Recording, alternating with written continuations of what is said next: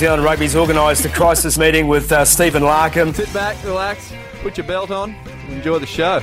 Welcome to the 15th episode of the Draft Rugby podcast, where we discuss fantasy super rugby, the game they play online in heaven. I'm your host, Cargie, and joining me this week I have the Dale boys, uh, who faced off in a heated fantasy battle this week. Harry, how are you, and how did your team shape up this weekend? Uh, man, I'm very good. Uh, I, they shaped up exactly how I expect them to. That is, What? They all outperformed. Heaps of them outperformed what they've been getting all year. Thanks for interjecting there, Nels. What I mean is, uh, that was the top score of the week, where I belong. Shit I'm back score. in uh, first place on the table, and I'm four and zero against the my fellow draft comrades here. So it's been good. It's a good week. I was going to get to that. Uh, all right, but Nelson, how are you, mate? Uh, can you can you start us off with at least maybe just just three or four excuses on behalf of your fantasy team? Nah, look, I, I, this week was always going to be tough for me. Uh, No Alaimalo getting pulled out, McCaffrey getting pulled out, no uh, Rieko Ioane. No, sorry, I had Rieko Ioane. No Sevu Reece, no Braydon Ennor. Um, Jean Luc not being named to start. There's a there's a lot of talented players there who who have uh, been missing for me this week, and I think that was just a bit too much. Excellent. Well, we'll stop it there at three or four excuses. Um, as I said. Um, no. Now, as Harry alluded to already, he couldn't help himself. He is now 2 0 against both of us in 2019. What? what? But uh, I believe we, both Nelson and I, do have one more fixture against Harry to uh, try do. and redeem ourselves. We do. So, So hopefully right. we'll The both last- take those. we'll The last two rounds of the season, actually. circle those on the calendar, I think. So Yeah. the all important Pull last out all the stops, That's it. I guess that will be whether Nelson's uh, the spoon or not, those two rounds. Uh, mate. It's not even close. Not even close. You'll find a way, mate. Don't worry. Mate, you won't make top four. I'm calling it right now. All right, we'll see. Um, all right, getting the plugs out of the way. Check out the website draftrugby.com for all our articles and content. You guys know the articles by now. Um, I actually am lucky the boys didn't uh, didn't even pull pull me up on it, but uh, I just didn't find the time to post the round review last week, so they didn't even notice. Um, which is We're busy doing more than you, mate. um, but no, that was, that was poor form from me, so I'll definitely get, get it done this week. Um, but otherwise, we've been pretty good. We're getting most of the articles out each week. Yeah, that, There's um, some, some good um, feature articles out as well. That feature article you boys were talking about, I had to actually finish at 2 a.m. in the middle Excellent. of a country town with no internet, mate. It was very tough. Some good dedication, and there's Yeah. been some great graphics as well. Nelson did a couple of um, Cheers, uh, leading fantasy stats, Hmm. um, which was really good. So uh, Basically, Samu Kerevi's leading everything except for run meters, which is landing there. No. And Kerevi's still like fourth in that. Yeah. Go Kerevi, Team Kerevi. Um, Yeah. All right, on the socials, we are at Draft Rugby. You'll find us uh, on Twitter, the Facebook. Instagram, and that's it for now, I suppose. Um, all right, getting into the tonight's menu for Yes. uh, for entree, we'll be serving up a review of Fantasy Super Rugby round ten. For main course, we're going to look at what to expect in round eleven, and for dessert, we are going to give. Um, we're going to take a look at who do we think will be the top two players in each position from here until the end of the season. So not taking into account what's already been, but from Yep. here to the end of the season, and also just two two. Um, we're going to look at two players rising in each position. So who we think will will become Who basically do you want to trade in while they're before they're about to skyrocket in value? Yep. Exactly. And um, all right, with that, let's get stuck into our entree. Uh, in round 10 of Super Rugby, um, we had buys for the Crusaders, the Jaguares, and the Bulls.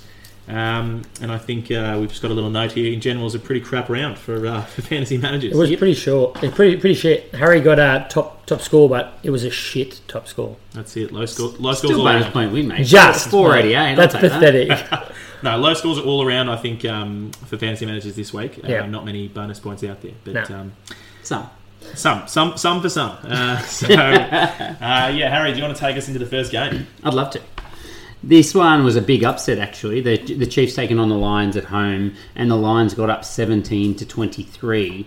Um, they scored. They actually conceded three tries and only scored two, so the Chiefs outscored them there, but uh, managed to get the job done off a massive, massive first half. Uh, randomly, both Malcolm Marx and Elton Jantjies started. Elton Jantjies in the 12 jersey when they were both named to be on the bench. So they talked through the week that maybe Jantjies was going to get a run on 12, but we expected later on. And apparently now the starting lineup you put up doesn't even matter. That's so it. not only do, Mm. managers have to worry about rest weeks for what's coming up, all the injuries and the three team buys, but now teams apparently just we're just going to play whoever they feel on the day. change it willy nilly. Yeah, exactly. So how, exactly. You, how are you supposed to prepare as a Super Rugby team for another team? You know, they just put a fake team list up and then change Yeah. it all last second. So I, there, there could be one reason for this, and it could be that Swys de Bruin flew home uh, because of some health issues, which I'll go into in the preview later. Um, and maybe the new coach came in and just had other ideas, and uh, whatever it was, made they. Uh, it wants, worked. I want a higher winning percentage on my coaching That's right. So returning in this one, you had Warren Whiteley back from his pec injury, got flown over for this game. Kwagga Smith started with his groin, coming back from his groin injury, and, and Robbie Coetzee coming back from a hip injury. This is his first game since round one as well. Um, Jack Debreczeni was coming back from a concussion. Atu Moli elbow injury and missed the entire season. He came back on the bench. Michael Allardice back from a back injury. Mitch Brown on the bench from his injury, and Liam Polwart, Polwart first game of the season after concussion in the preseason. So a lot of new faces back in for this one. Um, on the flip side, Jack Deb didn't last long. Ended up getting stretchered off. I think it was just a concussion. They've, they've confirmed it was nothing serious, but looked pretty bad at the time. No luck for him. No, not at all. Season, No, Uh, he, not the last few seasons, actually. Yeah, it's yeah. And uh, Jenny, Gianni Lombard put a big step on and went down holding his knee. And, and I mean, I would put my house on the fact that he's done his ACL. I think it would be So um, he'll be gone for the season. it'd be remiss of us not to mention Alaimalo as well, ha- pulling up tight um, in training. They said he was probably good for the weekend, but they gave him the extra time rest. I just wanted to make sure he wasn't available for your fantasy team. Pretty much, Yeah. that's Yeah. pretty much it. Yeah, good for me. Uh, so the Lions absolutely dominated the scrums in this one. Um, I think the Chiefs they only lost a couple of their six, but they were just getting pushed the entire time. Um, and you know, the, the, I I don't think that even reflects how bad it was. The, the Chiefs just could not match them there, um, especially with a, a young scrum, uh, a young prop Carlu Sadie who also scored a try. Just looked very dominant. So he's a really big prospect. Um, and that was a big reason, or one of the reasons, why the Lions went up 20 0 at halftime. The game was all but over. Ian Hamilton. That's right, a massive, massive half Crazy. from there, and they didn't put much on the second half. The Chiefs kind of came back at them, but it was just massive from the from the first half from the Lions. Then you had Laulala had in the fantasy game of his life, Yeah, boy. uh, as well, and uh, scored a try, I think, as well, didn't he? And yes. made a line, but did did Yeah. everything, um, and then. Mate, there was just this back and forth that the kicks that were just atrocious, right? Like they just were kicking Mm. completely aimlessly and normally going into someone's hands every single time and not even for a lot of distance. We said it was a it was about a year three forcings back game. Yeah, not good. atrocious. Mm. Clean breaks in this one. The Chiefs went up 15-3, but obviously couldn't dominate with that, and the offloads were 15 to 5. Meanwhile, your fantasy man of the match was Brad Weber and Sean, Sean Wainui on 55 points each. Crazy. Weber had barely any runs, but had a try assist, three tackle busts, a clean break, and an offload, and a whole 10 tackles. Wainui only had six runs, but managed 85 metres, one try, three clean breaks, five tackle busts as well. Big scores from Marx on 52, J- Jacobson 48, Cyle Brink on 47, Nankivell and Laulala both on 45. Very good. All right. Well, that brings us to the next game. The Sunwolves 23 going down to the Hurricanes 29 in Tokyo. Um, and I think you know we just talked about the Lions Chiefs being the old classic game of two halves. This uh, this very much followed suit. I think uh, the end of the first half it was 23-7 to the Sunwolves. It was all the Moondogs. Yeah, Huge. that- and that's just crazy if you flick on the TV and you're seeing that at around half time Mm. against the Canes. Exactly, and then uh, yeah, so that that basically meant it was twenty-two zip to the Hurricanes in the second. Um, returning in this one, Raboni Warren Vuyasato. Um, he came back from a rib injury and uh, not didn't play where anyone expected him to. He, he was listed to start at inside centre, uh, formerly having played black, uh, formerly having played back row. Um, Six and eight, yeah. Yeah. this whole season. It's just absurd. It's not like he was playing there before he got picked up in Super Rugby or anything as well. Like it's it must have been a long way back if, he- if he's played there. They ma- they mentioned that he'd played there a little bit for Southern Districts, I mm, think. but I had don't never remember that. seen him ever playing there for some district, unless it was like his hmm. first year in Colts or something, Yeah, I don't know. They did actually say Colts. They said Colts at, at Southern District. Yeah. So yeah. which doesn't mean much. No. Um, I think they're just trying to do anything to fill that hole that has been left by Michael Little. They're just they're Well, they just thought he would he would defend well in that channel, mate. He Yeah, made a pretty, it, was run hard. it was just there to stop Laumape, right? Yeah, exactly. He made was a pretty thought. ripper line break, and he did do a good job of tackling Laumape for sure. Yeah. Um, so yeah, he was back. James Marshall was back from a dislocated shoulder, and Billy Proctor back from a shoulder injury as well, but he didn't take the field. Um, injuries in this one, Blam, he was kind of limp- limping on an ankle, or he kind of came off with a it looked like a tight calf. They were trying to stretch it out. We couldn't quite work it Still out. managed to like Yeah, bolt and score a try though. I was going to say he was limping and then suddenly just ran as fast as he could, and then he was limping again. I'm not sure what the deal was. Um, and Jamie Booth also limping. Can I? I think Blam had a similar sort of incident last match as well, where he, he seemed to hurt his hurt his calf or, or something and struggled, but then ended up running it off as well. Yeah, well, hopefully um, he, they just keep um, working him out because I can't afford to have him not play. But um, yeah. Um, anyway, I mean, it was interesting that Blam was injured because uh, Harry and I both had uh, the outside back to this one. I had Blam, Harry had Hussein, and uh, the Hurricanes just didn't want to give them the ball. Basically, they just they couldn't seem to spread it out to the so wings. frustrating, and I was expecting big games from both of them. Oh, absolutely. And so they both did manage to bag a try, but they were both kind of through kicks. So um, they just didn't get any ball in hand, you know, which is what we wanted to see. Um, yeah, so the person who did really step up in this one, TJ Perenara. He absolutely carried the team uh, and just took over as playmaker because uh, Beauden Barrett was being rested for this one. So was sorry, I should also mention so was Jordie Barrett. Um, yeah, TJ was just immense. Like one try, I don't know how many, but he well, actually probably got the stats here. He had 11 runs, 80 meters, um, couple clean, three line breaks, five tackle busts. You know, he was just into everything. He was huge. Um, so he was fantasy man of the match with 84 points. Um, Semisi Masirewa continues to defy us. Another Holy two shit. tries. to be fair, someone picked him up in our league this week for, for, for the first Finally. time. I, I, I needed an outside back, and I was taking the piss, going, "I'm never picking him up," and then he killed it. You I would know. have won this week, I'm pretty sure, if you had him. What did he get?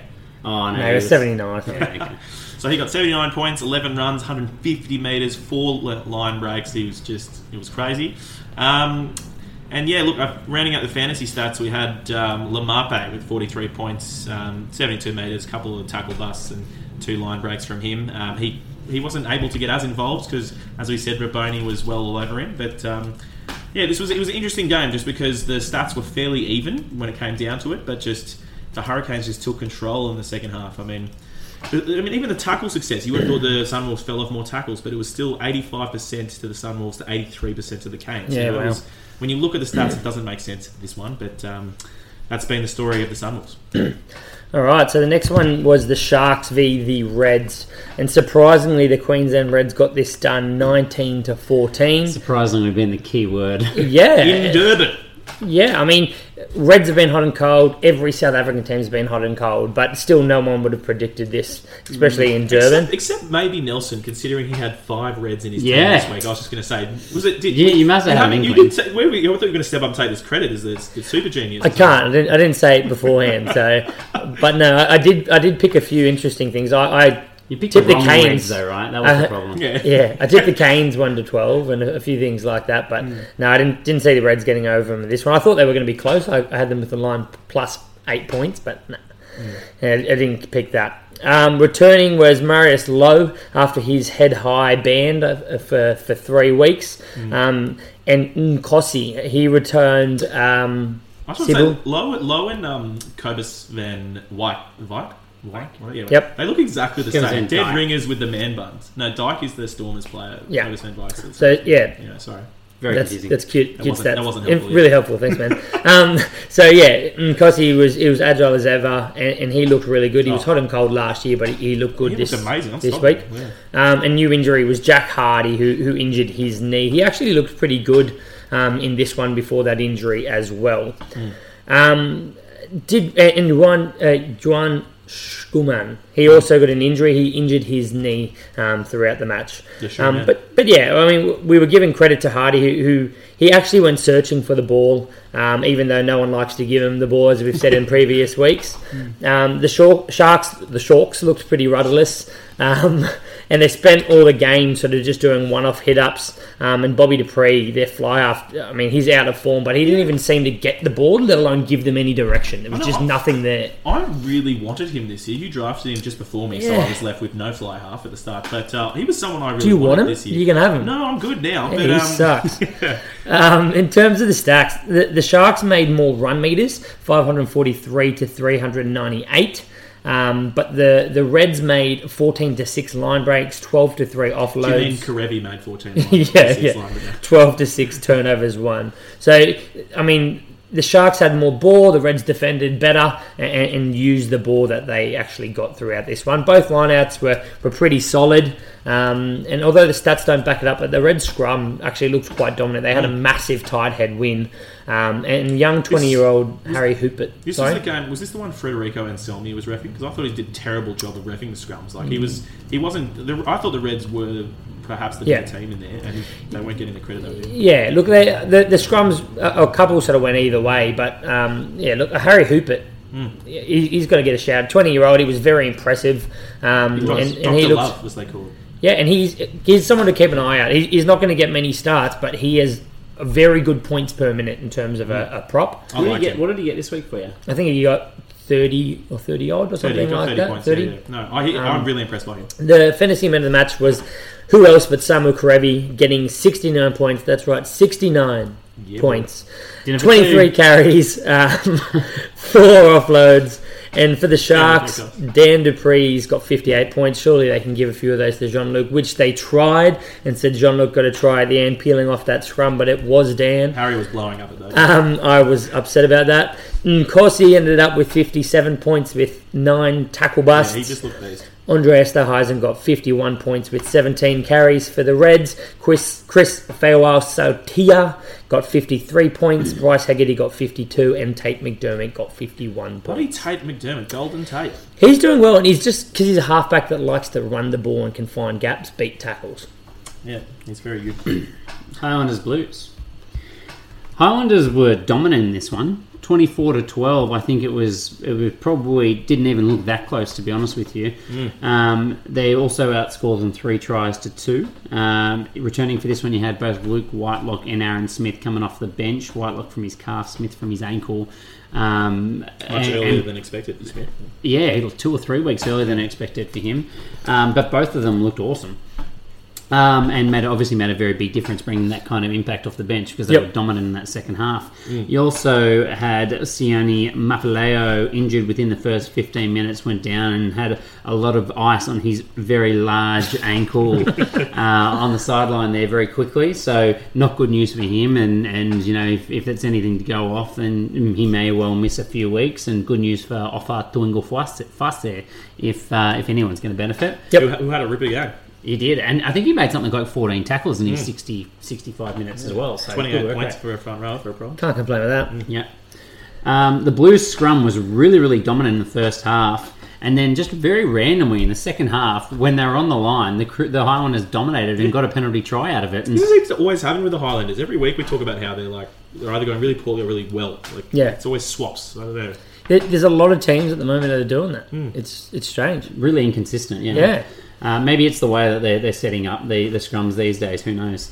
Um, but this, the scrum was an absolute shit fight in this. Like the ref was atrocious. Every single scrum they packed down, there would have been one or two resets. And I, I don't know if it was it was live, and I just found myself wanting them to put ads on. Like it was that bad. Come on, mate. Like, That's love, rough. You love I. I love a scrum, but mate, as soon as it goes down, How many scrums have you been in? I love watching a scrum. Yeah, so you don't enjoy it as much as the, the real hard workers at this table. Also, when you're at the back of the scrum, mate, you know, Yeah, you don't really Mate, I've been a a hooker. I was a hooker for years, then a lock. Yeah, but we're talking about rugby. the mate. back We're talking about rugby. um, anyway, shit fight. Too many resets. They need to actually make a decision. The ref looked gun shy, in my opinion. Um, first try of the game, Ma'a Nonu How good? cuts him open, slides straight through, sees the uh, the mismatch, and then throws the long ball out for uh, Big Sauce on, the, is- on the wing, Big Sauce. He is over. Cutting Big red. lines left, right, and centre. Nanu. How bloody good is Yeah. Big Sauce? Oh, I thought we were about Oh, Man yeah. Bono. Man too. Yeah, thank you. All right, the good. two of them. The two of them. Together. all right. Just so good. It's a shame that the Blues have a bye this week. We won't get I to know, see it. It's devastating. They're exciting. Um, anyway, the, the Blues scored another one late, but really the Highlanders took control from there.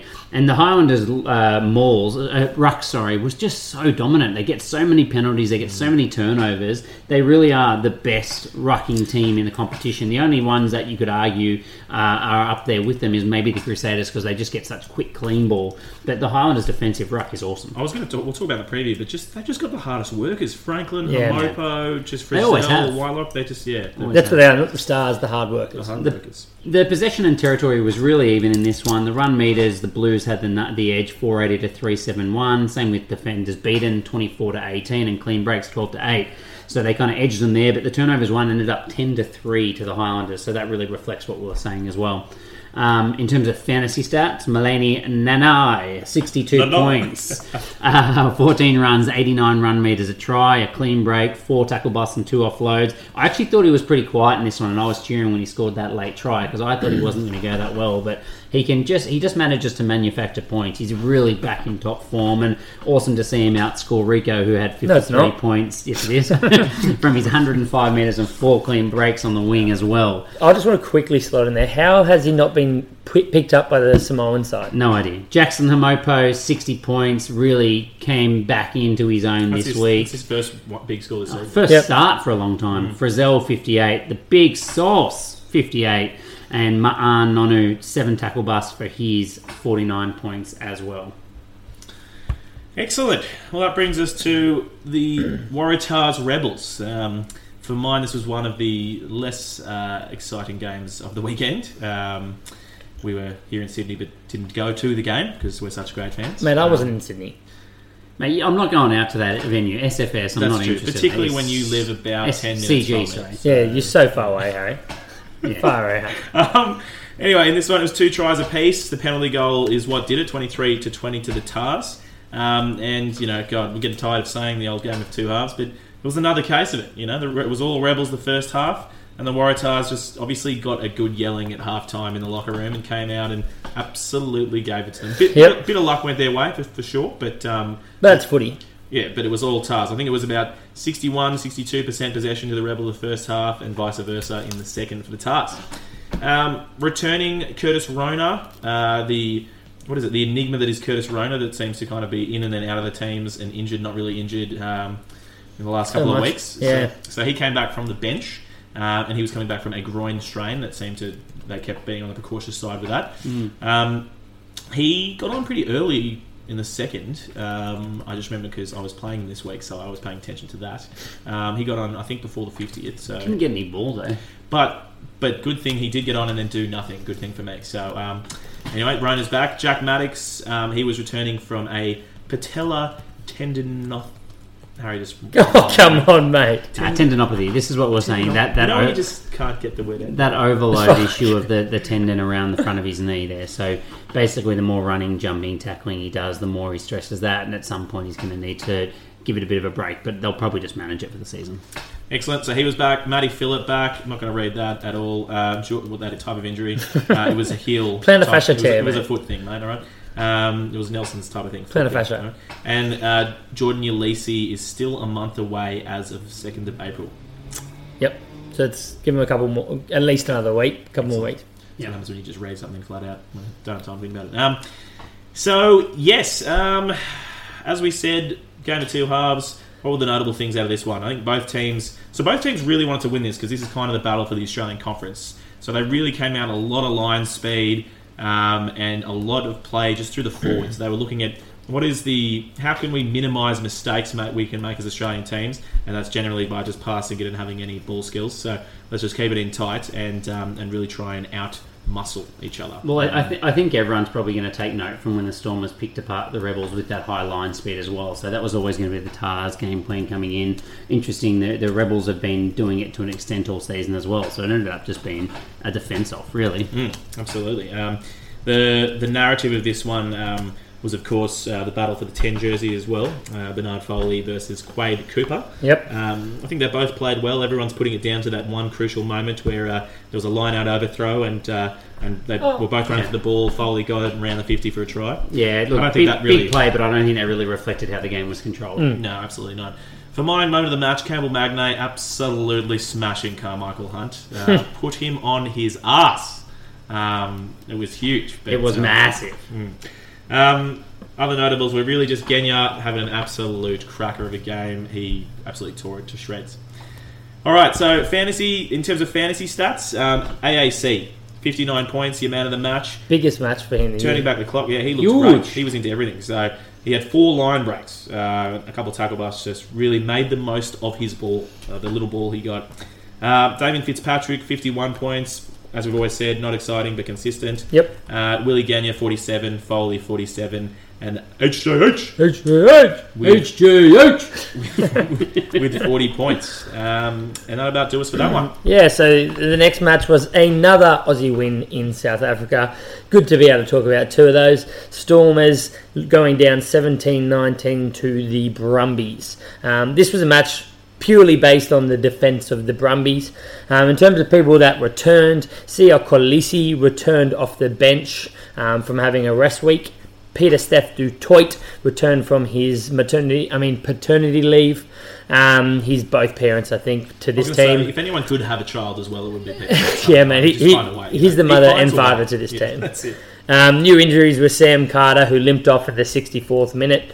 Um, we don't really know what's going on there. Man Ray, who's been flown home after tearing his ACL. Lachlan McCaffrey, who they were trying to get back. Tearing up his career because Yep. he's 39. So Yes. Brutal. But fair. um, Lachlan McCaffrey, they were hoping to be able to get right this week after aggravating his MCL, but he has been sent home, so, so he you, won't feature this week. Yes, I was very much so.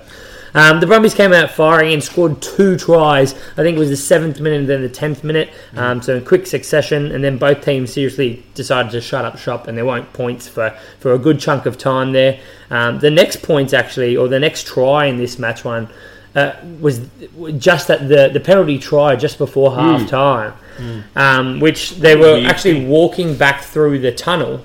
Um, Half time was called, Yeah. whistle blown, and then the uh, the home crowd advantage. They put on the, the big screen, replay after replay. And yeah, and called it back. Yeah. Awarded a penalty try. Um, and gave And the yellow Pulu, card, yeah, yeah. Pulu the yellow card, which just seems crazy when you've already caught half time. I mean, Yeah, I you think once you've caught half time, that's half time, but I've it is never- what it is. I've never seen anything like I've that. never ever seen it. And they, I mean, imagine it was If, like if they had the opportunity to attack there, the Brumbies were halfway up the tunnel. They would have Yeah. switched off mentally. It's pretty rough. 100%. And what would you let them take a quick tap if they were on the field? No, you to wait for the team to come back. Um, Rory Arnold has his best performance of the season and probably in recent memory.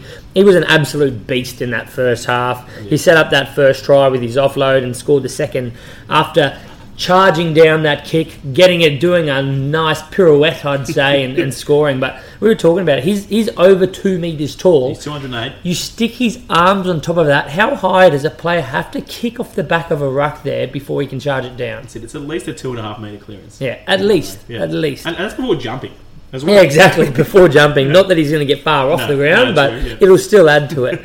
um, but yeah, he was terrorising the rolling maul as well, single-handedly. Just swims through it. Somehow. Yeah, ridiculous. He, he crawls through that. Um, Liliafano had a pretty terrible performance in that second half. He cost the Brumbies a try and very nearly a, a second, which was saved by Henry Speight. Um, Yeah, what it, yeah, what ended up I alluded to it before was the Brumbies. It was their defence. Um, it was a, a brick wall on the night, um, and they made over double the tackles. Um, f- for the team stats in attack, run meters went all the way of the home side, um, with the Stormers making 463 in comparison to the Brumbies 172. They made 29 to 9 tackle busts, 9 to 3 line breaks. In defence, um, the uh, um, Brumbies made 195 to 92 tackles. Um, set piece, the Brumbies won 5 of 7 scrums, 13 of 15 lineouts, and the Stormers lost nothing in their set piece. I think important that they made double the tackles at the same uh, tackle yeah. success rate. Yeah, crazy. Um, fantasy man of the match was we talked about him. Rory Arnold with 74 points, 24 tackles, eight lineouts, a try, a try assist, and nine carries. For the Stormers, Herschel Jantjies, who was touch and go leading up to this game to play with, with a bit of an injury, got 63 points, You're um, seven tackle you busts. played him, Harry. Yeah, Umba Nambi got 50 points, and no other Brumbies got over that 50 point mark.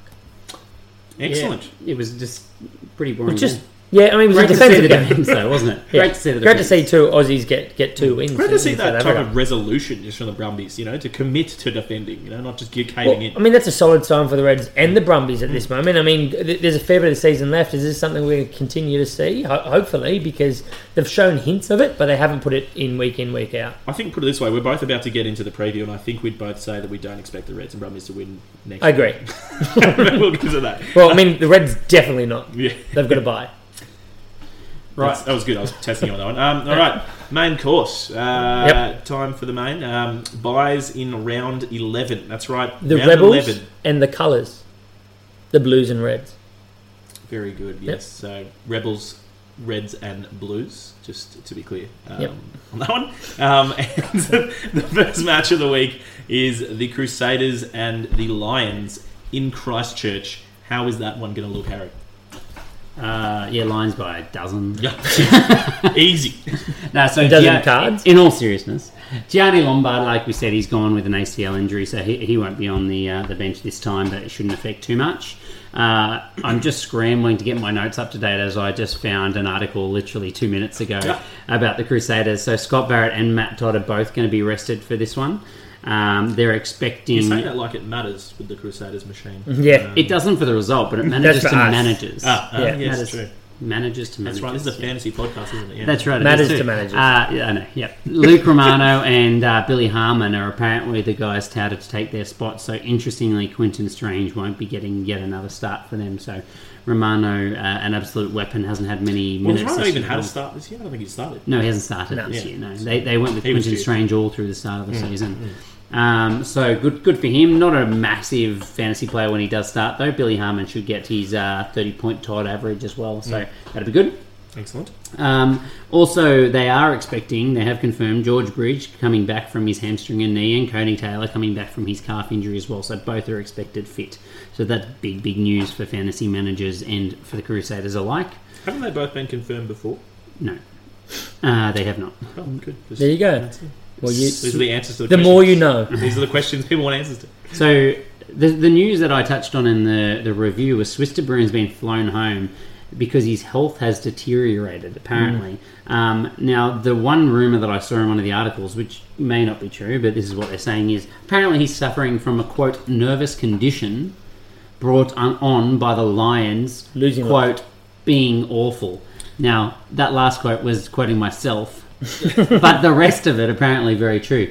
No, but from the Lions not playing very well, so he seems to be uh, struggling a little bit with that and has been sent home. So they've got a new coach, obviously.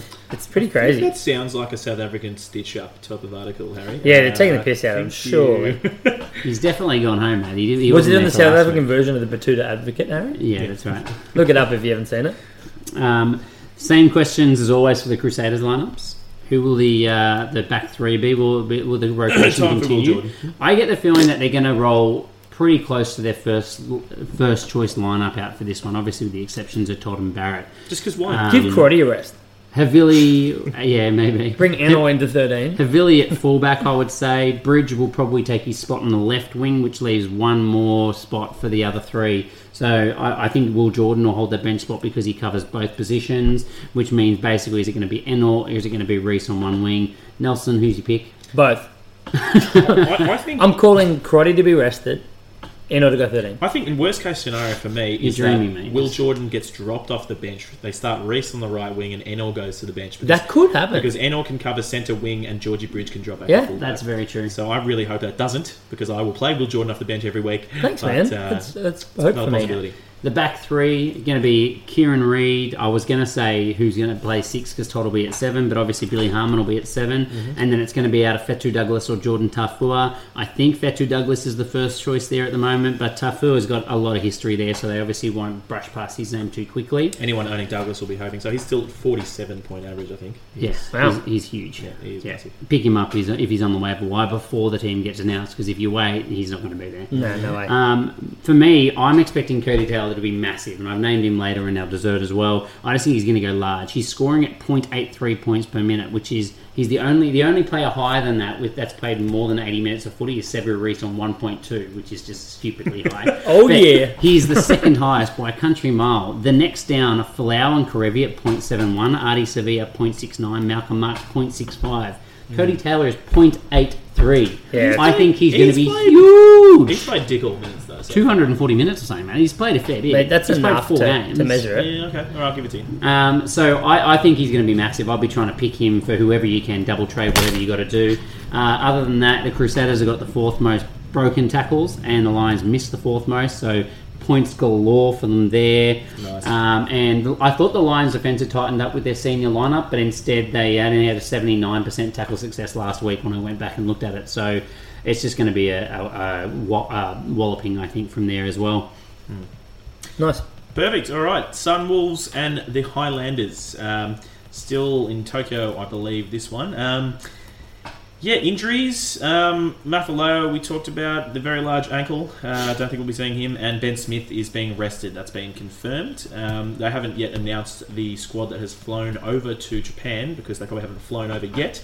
But uh, with the public holiday weekend and all, but um, Yep. just keep an eye out. That'll probably come out tomorrow, I'd say. Um, and I imagine they'll take a squad of only about 25 or 28 players, you know, so it'll be pretty obvious who's playing. Yeah. Um, for mine, the Highlanders are just going to blitz the Moondogs. Um, we were just talking about how um, they just have those wo- that workman pack.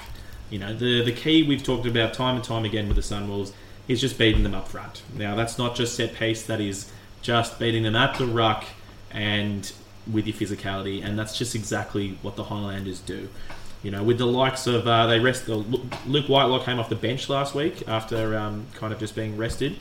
Um, but with the likes of Whitelock, Frizzell, Franklin, Hemopo, Coltman, like these guys are just going to come at them all day, get that hard work done.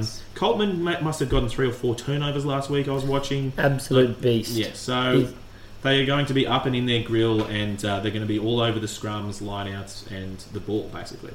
So I, I expect the Landers to keep it tight. I would, you know, Coltman owners might see a driving driving maul try. Hopefully. Um, so uh, keep your eyes out on that. It, hopefully, it's it might be like the time when Nelson had Coltman against me, and Coltman got subbed off for HIA. Ash Dixon came on, scored the rolling maul try, and then What a joke. Coltman came back on.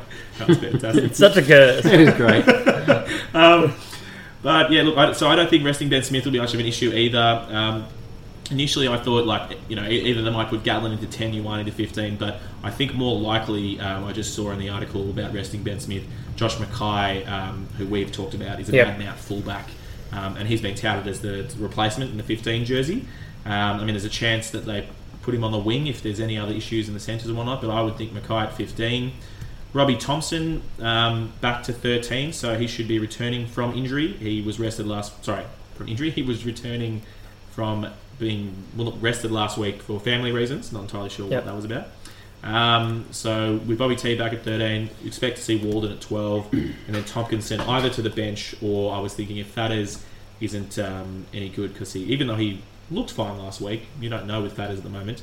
Yeah. Um, we might see Tomkinson on the wing, or we could see Josh McKay on the wing. Um, but Yep. yeah, that'll pretty much do the Highlanders, I think. Um, and for the Moondogs, uh, so Shota Horie and Yu Tamura have uh, have flown in. I'm not sure where they've flown in from because the game is in Japan. no, no, well, yeah, that's true. Maybe flown from somewhere else in Japan, from the international They camp. have travelled Yeah. domestically, uh, and they're now with the squad, i- the Sunwolf squad in Tokyo. I think they've got Ubers too. There we go. Done. Um, well, and um, and so, but we, anyway, I think that's no indication that they're actually going to start because it hasn't been so far this season. No.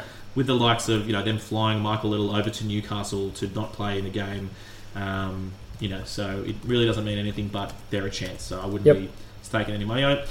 There's still so little information on Michael Little, Jose Yeah. Salmaki. I mean, we see this little kind of Harry saw on Instagram like a little injury squad of them training to the side. Yeah, man, I've been stalking their Instagram so hard, their stories every day to try and work out what's going on. Can confirm they're at training, but they're all sitting down on the sidelines, so it didn't look good for me. That's it. So Michael Little owners just As a watch, little owner. just watch Should this preface. space, boys. That's all we can say. Yeah, that's Yeah. And then the last thing I want to talk about was just Raboni at twelve. So um, look, Sure. I mean, I think he played well. He, did, he certainly didn't get as many fantasy points as he would uh, at back row, but um, I think he'd be much better served just being playing in the back row. Yeah, look, m- my guess is it's a one week thing because they needed someone to defend that channel. That's Well, that's do only, it. that's only if Little's uh, not available. No, they've got other options. Yeah, that's the thing. I mean, they just keep trying things, but you know, they, Jason Emery, I think, has been great, and they, and they have plenty of centres. Um, Yeah. So I, I don't think we'll see that again. I think we'll see him back in the centres, but. Um, yeah, all right. Just a quick one on this one. I, I, I, we'll, I think we'll have Highlanders to win, Yep. um, and I think I don't think this will be as close as the Hurricanes at all. I I'm just going to go with the Sunwolves giving it a bit of a crack because they seem to get close for most of this year. They haven't been flogged much. Yeah, I, I'm- I'm with Nelson. I think it'll be close again. They're a good side this year. Okay, I just don't, I don't think it'll be a big comeback. I think it'll be Highlanders from start to finish, but the Alright. Southern Wolves will keep in it. It's- All right. So the, the next matchups is the the Kiwi Derby, the Hurricanes versus the Chiefs. Um, injuries that we have already sort of mentioned was Jack Debb, how he was stretched out off, um, which now they're saying could have been a concussion, um, but he, anything serious has been ruled out. So we're not too sure whether we'll see him or not. Um, people returning, we're going to see Brodie Retallick, who was rested last week after having a, a couple different niggles.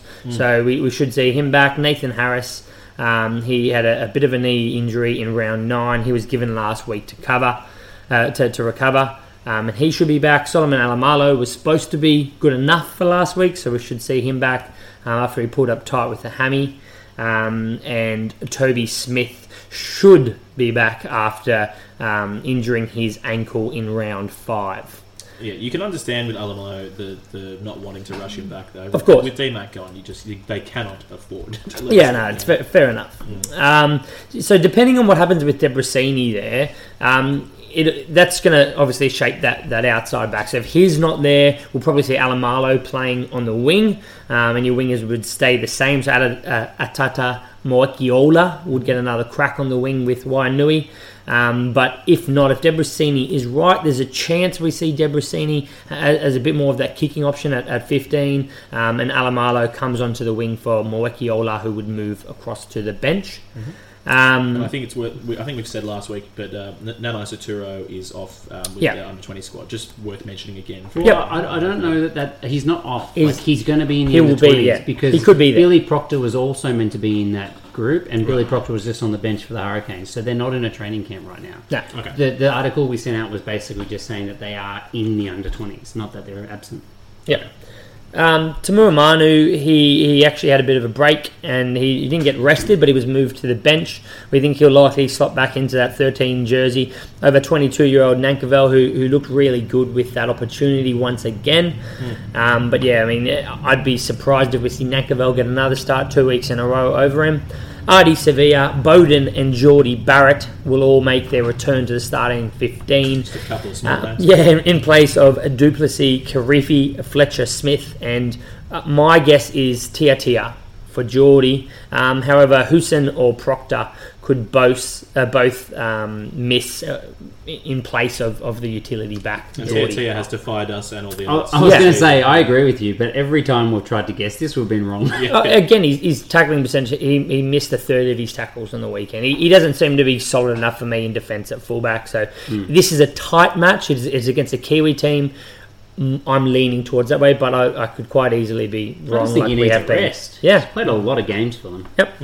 Um, the, the Chiefs have um, thrown over double the offloads throughout the season. They, they like to throw that ball around. They like to keep it alive. Um, and they've had a, 119 actually to the 55 of the, the Hurricanes. So that's that's massive. Um, while the Hurricanes have been penalised 30 times more, which I think is another half on top of what the Chiefs have had. Um, so a few more indiscretions around the field there. Um, but only one try separates them over the 2019 season. And the last time they played, which was back in round five, it was a 23 all draw. So there's not a lot necessarily separating these two th- teams. Well, there's one obvious thing that separates the two. The table, where they're sitting at the table. No, DMAC. DMAC. Yeah? The Chiefs are not the same team without DMAC. No, of course they're not. Of course they're not. But the, also, you, you got to sit there that the Canes. I'm I'm talking about off statistics. and It'd be like the Reds without Kerevi, you know what I mean? Yeah. yeah, yeah, or yeah, All of a sudden, they can't beat a single team. no. But also, the Canes are at home, so that should be enough for them to get it done anyway. Um, they're not a team that, that generally will, will lose at home. It should potentially be a relatively close one, but yeah, the Chiefs won't have enough without DMAC. Yeah, I agree. I back it. All right. Tail Sharks. This one will be at uh, the new stadium out in Parramatta. There, what's it called? Anyone? Parramatta Stadium. Pretty No. it's Parramatta Stadium. It's definitely Oh not no, that. it's it's Bank West. That's it. Thank you. We'll Bank just- West Stadium. Edit out that. Just in first case you bit. didn't know where you were, it's Bank and West. So- Yes. Yeah. Yeah, that's right. Yeah, yeah. Uh, so apparently that stadium. I think it's they're playing their first game there out there in the NRL tonight. It should be a very good stadium Sold, to go sold see. out. Parramatta Sold West. out game, massive training, num- like people turning up to watch training Yeah. matches there. Because of course the, the Super Rugby will be sold out out there as well. Well, now that it's not the SCG, Matt, I might go. Yeah, that same. place sucks. I'll um, anyway, injuries on this one. Juan Schoeman from the Sharks got injured last week. Not sure what he did yet. I keep searching his name. Nothing's coming up. I think he's a bit player anyway, so I don't know that. where- Oh, I do actually. He was in a scrum and it, he, he got folded. But his leg is he's probably gone for the season. So I just remember watching this. He, his leg got caught under the scrum and like the, the whole thing fell back on him and he, his knee got completely turned in on an unnatural angle. I would be surprised if he's back. Okay. Yeah, Well, there he you go. got He's destroyed. Yeah. Uh, returning, you got Shambeckler Vui is now the uh, reserve prop who uh, should be getting some game time or to, for Keps to have a, a rest. he's been has playing, played a few yeah. games in a row now in, in the Shute Shield in Sydney here, so I'm expecting him him to come back into the frame. Mm. Uh, Tolu Latu is apparently fit now again and, and back in for selection. They said that he's worked hard on his fitness and is looking very very good. I hope he's worked So- hard on his lineouts. Yeah, I was going to say And he not being a dickhead. like he's done any of that in the Yeah. time. Uh, Makazole Mapimpi uh, was rested last week. We thought he might have been injured when he limped off, but apparently he was just rested. I call bullshit. Uh, Akker van der Merwe is back from his three week ban after having a fight in the field. The angry water. So I'm really looking forward to Tolu Latu and Akker van der Merwe getting into each other. Oh, and yeah. getting Yeah. out a Straight into the couple of ban. weeks. Could well happen. Tyler Paul um, came uh, came back last week on the bench, so I'm not sure why I had his name there And who cares about him? and who cares about him? And Lukhanyo Am was also rested as well last time as well for the Sharks. So this is going to be coming on the back of a long flight from the Sharks after a pretty depressing loss to the I just want to say, I think Lukhanyo Am was a big reason for that loss for them. I think he he's he, He- goes unnoticed as a, a big part of the glue in Yep. that backline. I don't know about unnoticed. I don't think we talk about him much, but I think the staffers love him. True, true. Yeah. Anyway, so the the, ta- the the Sharks are going to have to try and pull themselves up for this game. They're traveling. They know they've got a big tour ahead of themselves. They've just had a terrible loss, mm. so they, they have no. They, they shouldn't be low on motivation, but it's a tough ask to fly over after that loss. Though, in saying that, this is the kind of game the Tars lose. They get a good win, they manage to lose to a team they shouldn't lose to. So, mm. Based off that, who knows where we're going to end up? Uh, probably a pretty up. scrappy game if I had to Yeah, guess. yeah, Yeah. Yep.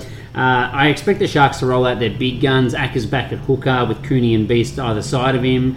Jean-Luc du Preez and his twin Dan in the back row with Philip van der Walt. Mapimpi and Nkosi and Bosch in the back three. The giant Lukhanyo Am at centre. It's a pretty intimidating side, really. Except for number 10. Except for under 10. Yeah, Rob du Preez is. He's, he, he loves attacking the 10. That's what I want to see him do. Try and run Yeah. over, the, over Foley and dominate. That's his game, Ed. He's got to start doing that again. Yeah, that's it. Um, the forward pack for the Tars is unlikely to change, other than like I said, Latu on the bench. Uh, Hanigan still isn't right. I don't think they've ruled him out of this one as well. Um, and then the other thing I was looking at and how this game is going to unfold is that against the Reds, the Sharks literally did not take up more than 30 metres of the width of the field. Like they just played with zero width, they zero did, yeah. excitement, especially as the game went on. They just ran out of ideas. So if the Tars can play that same high line speed, I expect the Sharks just to try and do it all through their forwards and really revert back to We- that South African style footy. We know the Tars will have a strong centre defensive pairing now. There's no question Well, about right, what's happening right. there anymore. Yeah. Um, in in other news, uh, Curtis Rona should get a start over one of Newsome or Clark. I'm thinking probably Clark to get Yep. benched. Newsome's been playing pretty well. And finally, just released Israel Folau. His hearing is set for May the 4th. May the 4th be with him. Uh, Hopefully not. So we should know an outcome before kickoff for round 13 based off that. So he won't play until then. Yep. Just drop him if you have him. Just Yeah, if you, seriously. if you couldn't do it last week, just do Just drop him, Nabung. I'll have him. It. You just make your lineup look good if anything. Yeah. it doesn't matter who plays. Um, all right, that brings us to the Stormers and the Bulls. Um, Stormers playing in Newlands, uh, the once impregnable fortress of Newlands that uh, was impregnated last week by the Reds, um, by Kerevi and the Reds uh, last week. Um, yeah, Bulls back from a bye and um, also back from just resting a couple of players the kind of two weeks before that. So I expect a full strength Bulls team they have pretty much their entire roster at their disposal, um, and they're going to throw everything at this one. So, uh, in terms of injuries, last week Cobus Wiese and Sam Moerat um, both had some pretty serious concussions, took some pretty big knocks. Yeah. Um, and so that's just further testing the locked depths of the Stormers. Um, they've already quite depleted in that uh, area.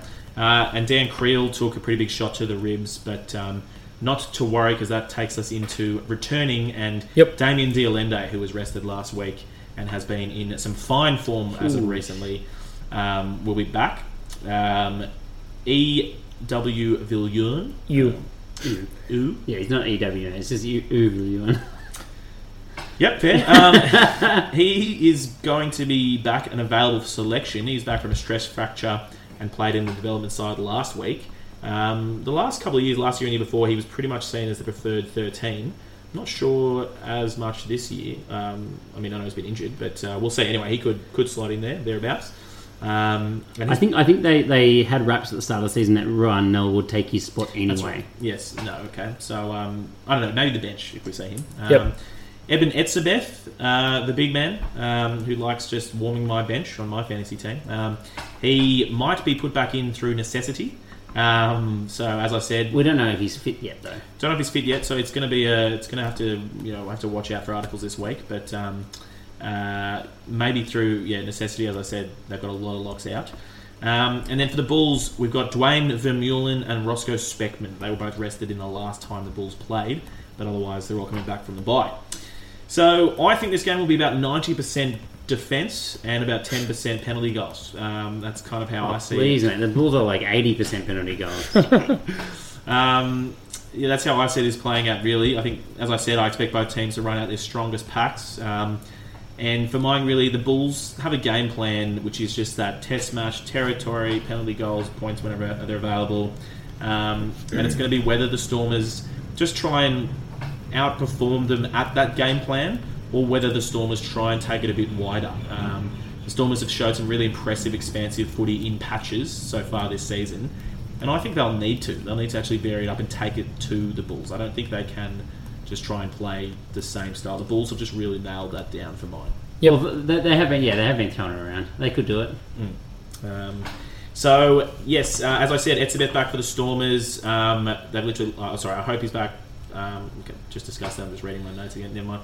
Um, not Sikhumbuzo Notshe will be back, I think, or thereabouts. There was articles saying that he was touted to be back, and I think he'll be a big win for the Stormers if he is back, particularly given Jaco Coetzee is out injured for another couple of weeks. I think Augustus is right. Yeah, yeah, I think I'm pretty sure he's alright. But um, And playing well. Played, he's been good. He's Yeah. been good when he's had a crack. No, just that versatility that Notshe brings is really good. Um, and uh, and yeah, then for the Bulls, um, just rounding it out, Specman and Duane Vermeulen back, and they'll really want to get into it. I think after the bye and get through a lot of work. RG Snyman has been a real game changer for them in his first week back, and he's going to play every minute. And then um, Warrick Gelant um, is the only other person will be interesting to see if he can get stuck into this game and uh, make a difference. So that's really it for this one. I think. Look, yeah, the the Bulls have made 31 to penalty goals this season and kick Yep. it at a very high accuracy. Surprisingly, it's 18 to 17 tries so far this year. I mean, this has got to clearly That's be... not a lot. No, no, no tries each. Yeah. Um, but this, surely this is just Pollard just kicking to the corner to field position, and then kicking at the post. Like that, they're going to back themselves to steal lineouts all day long, and then just kick from anything within 45, 50 metres. Yeah. Pretty much. Black and white, and Stormers are going to have to play like a Kiwi team to win. Yeah. So I reckon there'll be a lot of tackles. If you've got players that makes a lot of tackles, they'll get points this game. There you go. Yeah. Yeah. Um, so the next one's the Oh, Jaguares. sorry. Who do we tip to win? Are we backing the Stormers at home? Uh, Stormers yeah, the Bulls are on top of the South African Conference. Stormers are on the bottom. Yeah. So by that logic, Stormers should win.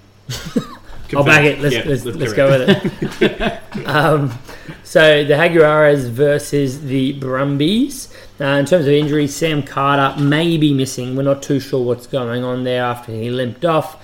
Um, so stay tuned and, and we'll keep you updated. Um, McCaffrey, Mann-Rea, Pocock, um, all big, pretty influential players are, are going to be missing as they have been sent home to Canberra. Which sucks because it's pretty cold. I don't even know who the hooker backup is. Oh, it's uh, like Connal McInerney or something. Oh, Yeah, yeah, yeah, yeah. Yeah, he's, he was good last year when he's had his cracks, things like that. So Yeah. uh, that might not be too bad. Um, people returning, uh, we have Joaquin Diaz Bonilla. Um, he's a potential to return after tearing his quad in round seven. Um, we have no new news um, for Ramiro Moyano after he was sent home in round eight um, after he received a shot to the kidney or, or to the back. Um, and he, yeah, he actually went to hospital for that and, and was discharged and sent home. They're at home now, so he, he could be available. We're not, we're not too sure. Uh, the interesting things for me, uh, so we've got Benicia returning. Cargie, Benicia or Miotti? Who do you think is going to get the start? I prefer Miotti. Who do I think is going to start?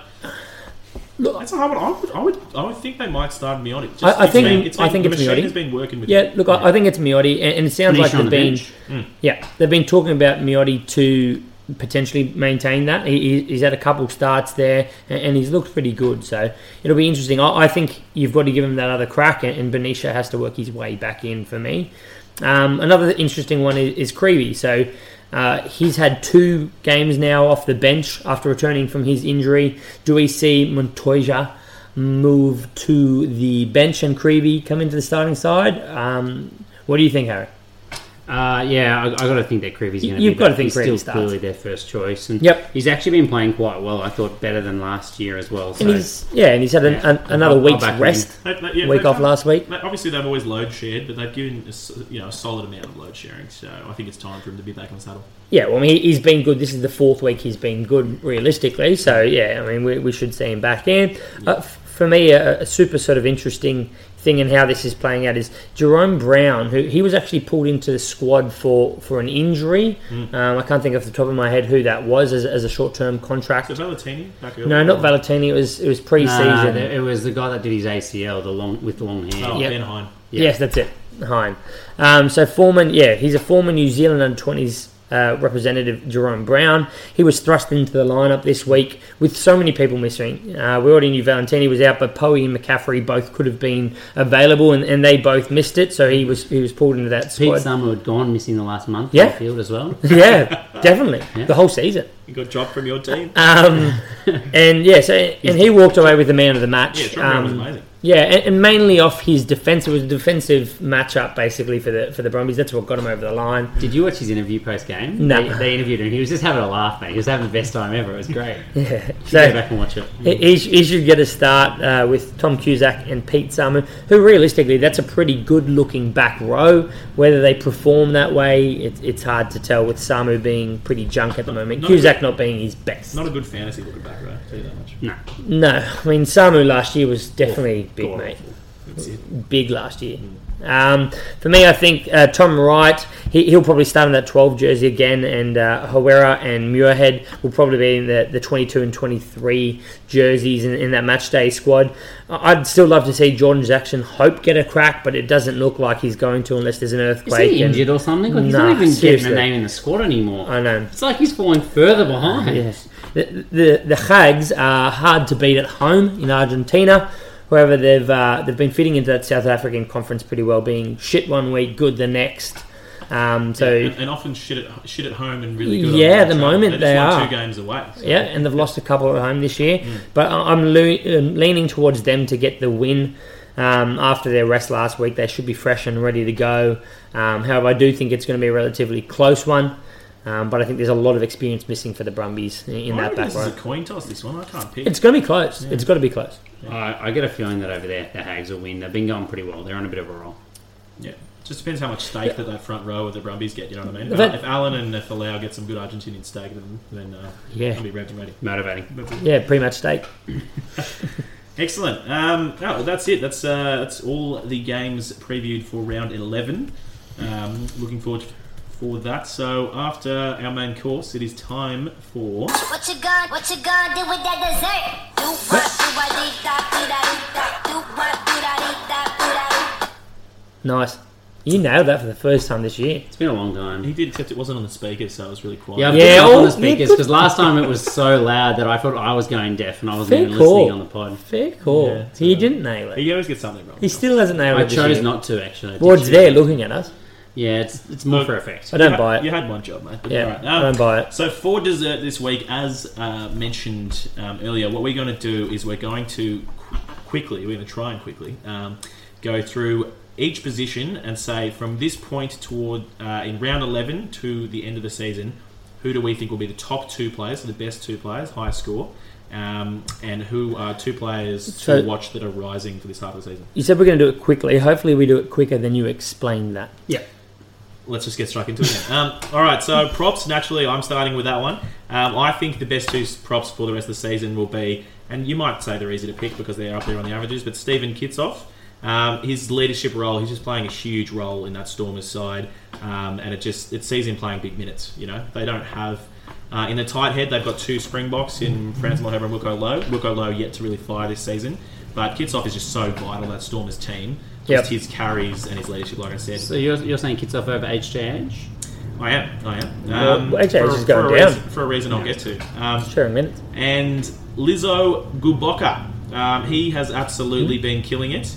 Um, he's probably probably going to be the third loose head for the box, I'd say, um, that they take to the Rugby World Cup uh, behind Steven Kitshoff and Beast. He has just been unstoppable, Guboka. He's Um, been pretty awesome. yeah, just, He has. He's He's not even getting his points from making that many tackles. He's actually just making a hell of a lot of runs, line break, and tackle bust. So Yep. That one try as well. Exactly. Um, so look, for mine, those are the two. I can't see them really being robbed of minutes. I think they're going to keep playing. Short of getting injured, I can't see them being top. Yep. Um, and then so for rising two, um, one of the reasons I didn't pick HJH, and this could be a smoky. I was deciding whether or not to keep this information to myself this entire uh, week. I was thinking possibly of picking him up last week, but Tommy Robertson, the Waratahs and Wallabies prop. Um, there was a video last week where they were interviewing Nick Phipps um, about the entire Israel Folau saga that dominated the rugby media sphere last week. And they had all the Waratahs training in the background, and Tom Robertson was there into everything and looked fine as far What- as I'm what's concerned. everything? As in, he was doing the full contact training, um, and he was he was running. He looked fine to me. So He could be a month out could could could well be. I just thought At he- best. he's a, there's at, at worst. He, he's expected back in two to four weeks anyway. I know. We'll have to do. We'll have to, we'll have to 10 see if we can get some um, s- an inside scoop on it, being New South Welshman here. But I just thought it's a smoky. He could come back, and the reason we talk about him is because he was the second top prop of 2018. Um, Yep. And he, he was a guy who just every game didn't make mistakes, didn't get cards, made tackles. He was good. So that's one person I think who might come up. And what does that do to HJH? That brings him back down to the bench. Less points. Come on, mate, get on with it. mate. This, Second rising player, Harry Hoopert. We've talked about him. I just think no one's locked down that number one jersey. Um, obviously, Feao Fotuaika is coming back, and there's JP Smith, but no one locked it down kind of how James Slipper had. And I think even though he's 20 and a real young gun, we might see him have a few more starts because he looked really good. He And he was playing up against Kuni That's a Tyson. big smoky pick. That's a big smoky pickup. So there you go. No, yeah, but he's saying rising. He's rising from pretty low. Put it this way, I, I would not be picking him up right now. I have him, and it, Excellent. it was good for me Anyway, this week. With that, let's get to hookers. Harry knows all about hookers. Oh, me, yes, I do. Who's your favourite hookers, Well, Harry? I've already told you. You know what I mean. Uh, no, you, I've already told Bruce? you who my first pick hooker is. It's Codie Taylor. The Crusaders have got the fourth easiest run home, and they're easily the best team. Uh, he's No, got what? the best points per minute, which we've already discussed, which is just outrageously high. Um, second, Second best, is no the best points per minute for Oh, yeah. hookers. Yeah, Yeah, yeah. yeah. Reece doesn't play hooker nose. I know he's good, but not that good. He he likes hookers.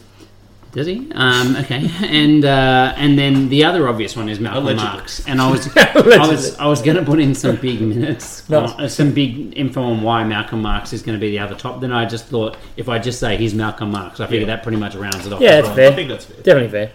The two rising ones. Now, there's one that I think everyone would name, and there's one that I've been naming for two weeks, but no one's been listening to me, so I'll put him in there. Number one, I've got to say Dane Coles. If he gets fit, back in 2016 when he played the whole season, he had a 56 average, which was so far ahead. He was nine points a hi- uh, a- ahead of Creevy on averages, who was second. Yeah, and that mean he was playing all the games. It's not like he only played three or four all the games. He games. Riccitelli wasn't there to take game time off him, so Yeah. you know that's on the sideline there a little bit as well. But huge points, and we know how good he can be. And then 2017, he played four games and had the third highest average as well there as well. So he, he could be very, very good if he comes up. Mm. And I, I'd be clamouring for him now if you can, because very soon people are not going to want to get rid of him. Yep. The other one is Bongi Mbonambi, who is the obvious second choice South African hooker. Um, he has started most of the games this season. Ntubeni has had maybe three or four starts, so does take a bit of game time off him. But when he started, he has now about a 49 point average for the season as a starter, which is just massive. I think Malcolm Marx is on 51 for the season, so he's actually right up there as the best hooker in the game when he's actually playing, which is the vast majority of weeks. He got another 50, I think, this week as well, so just reliably very, very good, mm. and doesn't score rolling more tries for that as well, so they're work rate points as well. Yeah, look, his last five weeks, he's, he's been really solid except for that round eight, nine pointer. Yeah, mm. yeah, that's right. when you know, you do know that in that one he didn't start, right? Yeah. Yeah, okay, good. So for the locks, the best two locks, I don't know why you're laughing. The best two locks, I mean, it's pretty clear for me. Pieter-Steph du Toit. Um, he's been running around a blind side. Would you say he's he's got that top spot on lock? nice. Um, I'm not going to give you any more than that, all right? He, he has warmed up pretty well into this season. Uh, after the first few rounds, he, he was scoring in the 20s, which is really just out of character for him. Um, but his three round average um, is 43 points at the moment. good. He is bloody good. He does everything around the paddock. Yeah. Uh, and boy, does that number seven jersey, that blindside flanker jersey in South Africa, look good on him. Mm-hmm. Um, the other one for me, again, it- it's probably no big surprise. Tommy Big Sauce Big. Robinson. Big Big Sauce. Um, he's just hard to go past. I mean, I, excuse me about making a, a bit of a joke about his hair colour, but he, he is absolutely on fire at the moment. Uh, he's leading the pack with 35.9 points a week. He is just Epic. making line breaks, making tackles. He, he's doing everything he needs to do. Um, and, he, and he does work hard off the ball and in rucks and mauls and things as well. stuck into everything. He really does. Score some tries. For me, the uh, the rising two, Matt Philip, he's been a workhorse whenever he's been on the field. Um, he's he's carried on pretty well from the last few years. Um, he's moved in and out of the starting side over the last month, month and a half, uh, with the Melbourne locks being rotated and rested. Uh, if he starts to get that consistency in terms of his starts back, I think we'll, we'll see him scoring pretty high again. which he probably will. he will. He should be. He's, he's their top two. Luke Jones Yep. to six. Yep. That's not why he's been rested. It's um, uh, Haylett-Petty, things like that coming in. it's been a few different rotations. yeah. Yeah, he, he's only been behind Haylett-Petty. He hasn't been behind Jones. Um, but yeah, I mean, he, he's had a few scores, 59 and 44, um, which were two, his first two scores of the year. They were massive. So if he gets that consistency, we should see that back. RG Snyman, he's only had one match this year in round nine before the Bulls round 10 bye. He showed us that aggression that, that we all know and love. Um, there's photos of him taking on 10 Wallabies, and, and that's just who this guy is. Um, he, he got 69 points that week. I don't expect him to get that week in, week out, but he is a monster on the paddock, uh, and he's a great guy to have on your side. He's the offload king. He as is. Well. So many points coming that way. Excellent. All right, that brings us to the back row, and uh, in the similar vein to Malcolm Marx, um, I'm going to go with, uh, and this is not very exciting, but for the end of the season, I think that the top two, top of the log, will be those two, the top of the log right now: Ardie Savea um, and Shannon Frizzell. So the reason for that, Ardie Savea, kind of like Marx, I think you just say he's Ardie Savea. Um, he's he's twenty, he's, he's 25 years old, and I'd say basically in his physical peak condition. He's is Um, ridiculous. right you know, now. he has the pace of a winger.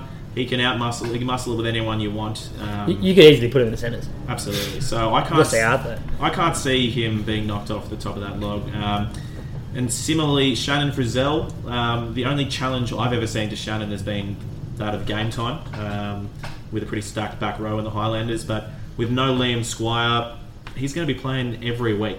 And You reckon over? This is the other one I would have thought. Pablo Matera. He's got a ten point higher average over the last three, and a seventeen higher average per game over the last five. You reckon Frizzell will come good? I do. I think. Um, I think that Pablo's going to have to get some rest. Um, He's had one or two already. I'm sure he's had one. He's definitely had one. I think he's had one. and one. then the second one he came off the bench. Okay, well, we'll see. I mainly just didn't pick Pablo because he's in Harry's team, so I don't want to give any positive juju to him. Um, no, um, no. I, I- even with Pablo, as good as Pablo and consistent as he is, I just think the Shannon Frizzell machine is, is I- I'd with, with game time. I A lot of he's- X factor. He's going to get better. I'd, Yeah. I'd prefer him in my side. Exactly. He- He's uh, Hard to go by One of the most Matteo, but exciting players to watch each week, and some, he's playing how I wish Akira was. Fair enough. Let's not get onto that. Um, rising to JLDP, Jean-Luc du Preez's. Nelson will be very happy that I'm saying that. Um, for the obvious reason, he, he killed it last year, and look, you know, he was in the Springboks. The, he's the first pick du Preez, if you will, um, and I just think he's just going to get better and better. Uh, and then also Kwagga Smith, um, whilst he didn't light it up this week with a big fantasy score, yes, both of those two rising players are Nelsons. Um, uh, whilst he didn't light it up, uh, God, he looked good. He, he just got stuck into everything everywhere on the field. Yeah. Um, and that's just Kwagga. Out and out work rate. He pops up whenever. Uh, his supporting lines are amazing. Yeah, I think he'll, he'll come good. Absolute beast. for sure. Both very, very good. Yeah. Scrum halves.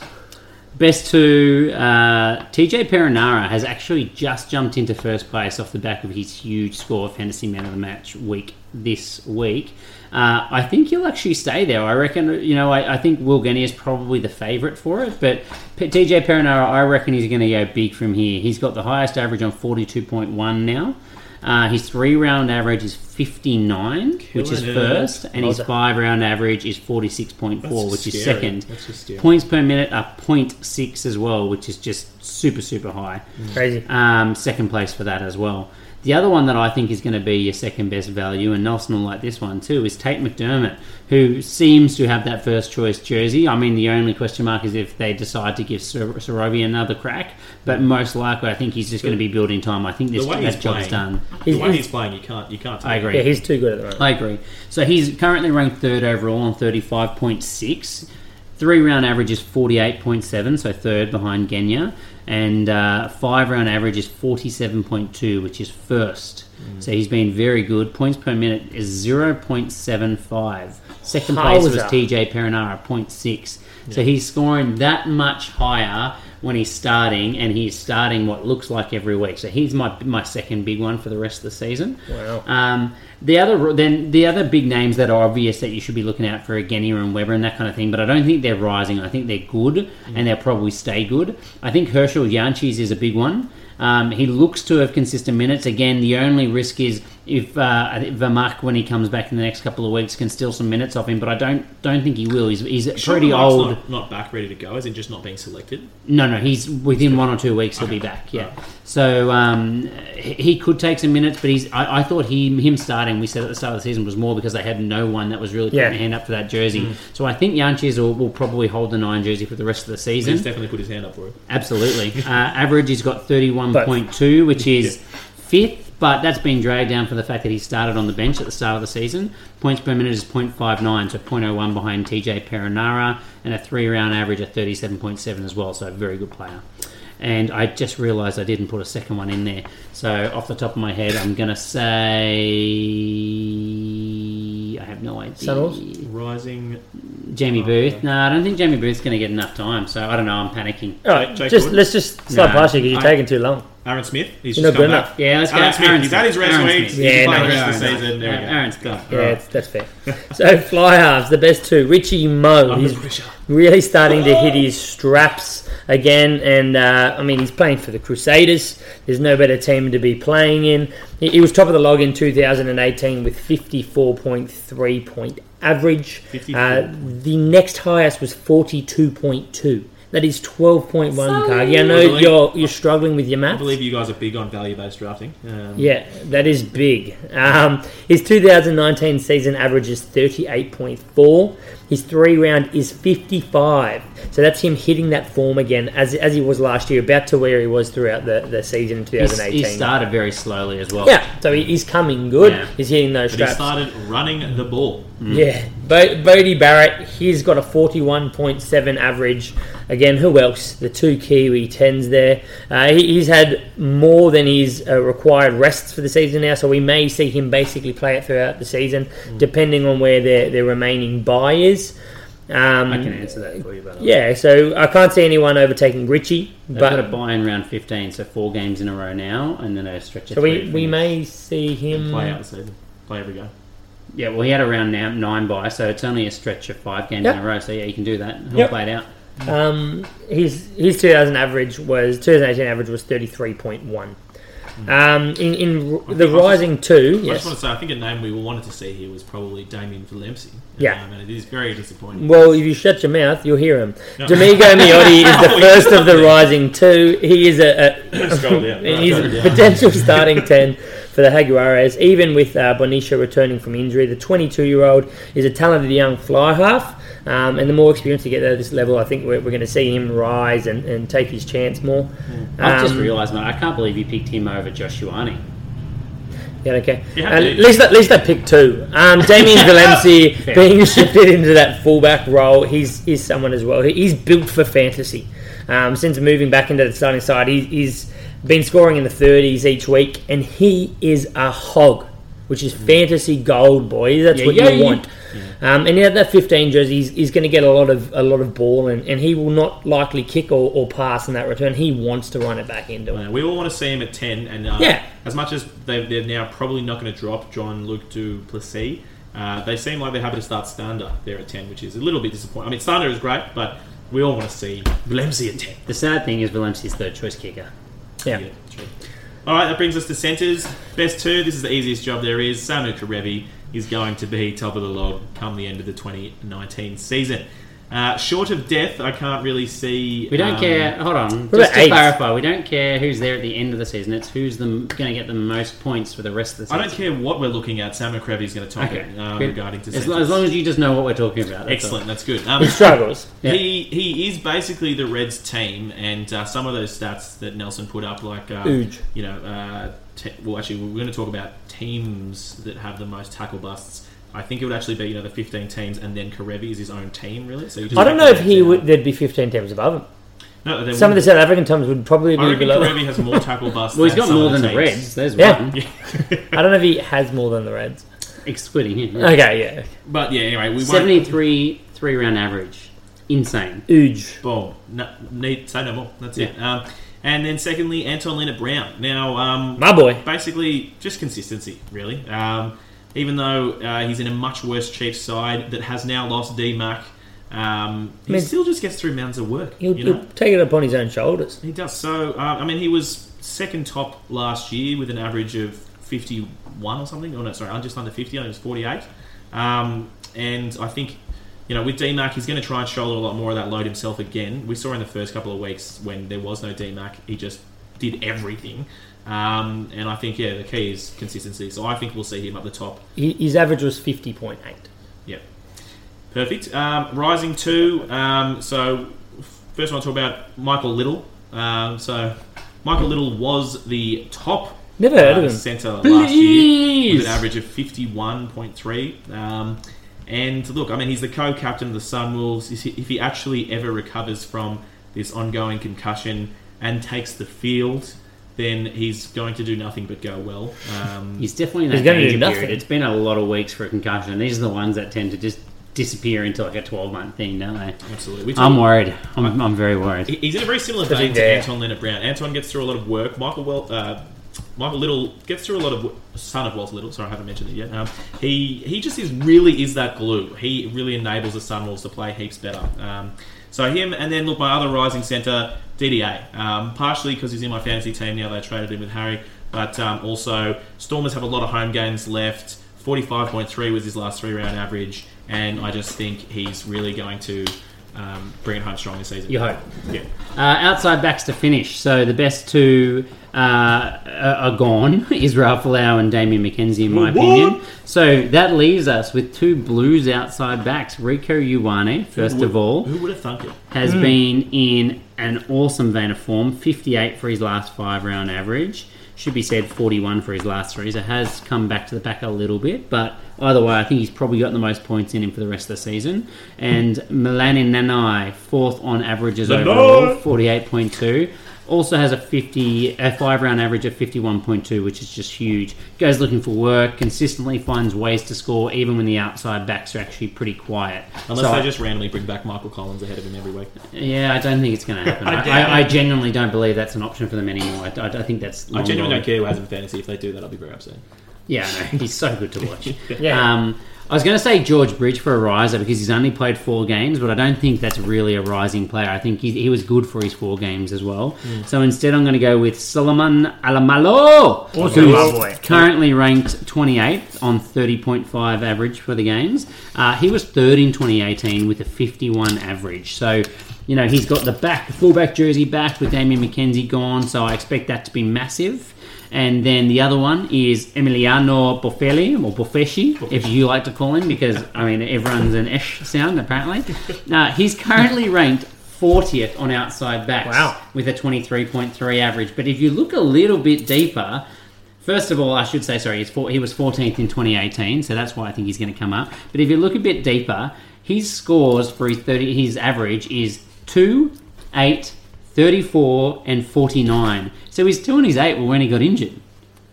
So he's actually got a 34 and 49 from his last two starts where he's actually been fit and healthy. So I actually think he's going to run on with it and, and average well over 30 for the rest of the season. Or This is- I, I hope. This isn't, this isn't a bit of wishful thinking like me and DDA, mate. He's not in your fantasy. Quite team. possible. Yeah, maybe, sorry. No, no, genuinely, I do believe that he'll be. He'll No, be I'm, right. I'm with right you. I do as well. I like Steve. Yeah. That about wraps it up, mate. Any any last words? Uh, Anything? Stay slutty. I'm going to get in before you steal it, Gagi. well done. No, I think that's us. Yep. Till next week. Cool. See you See next ya. week.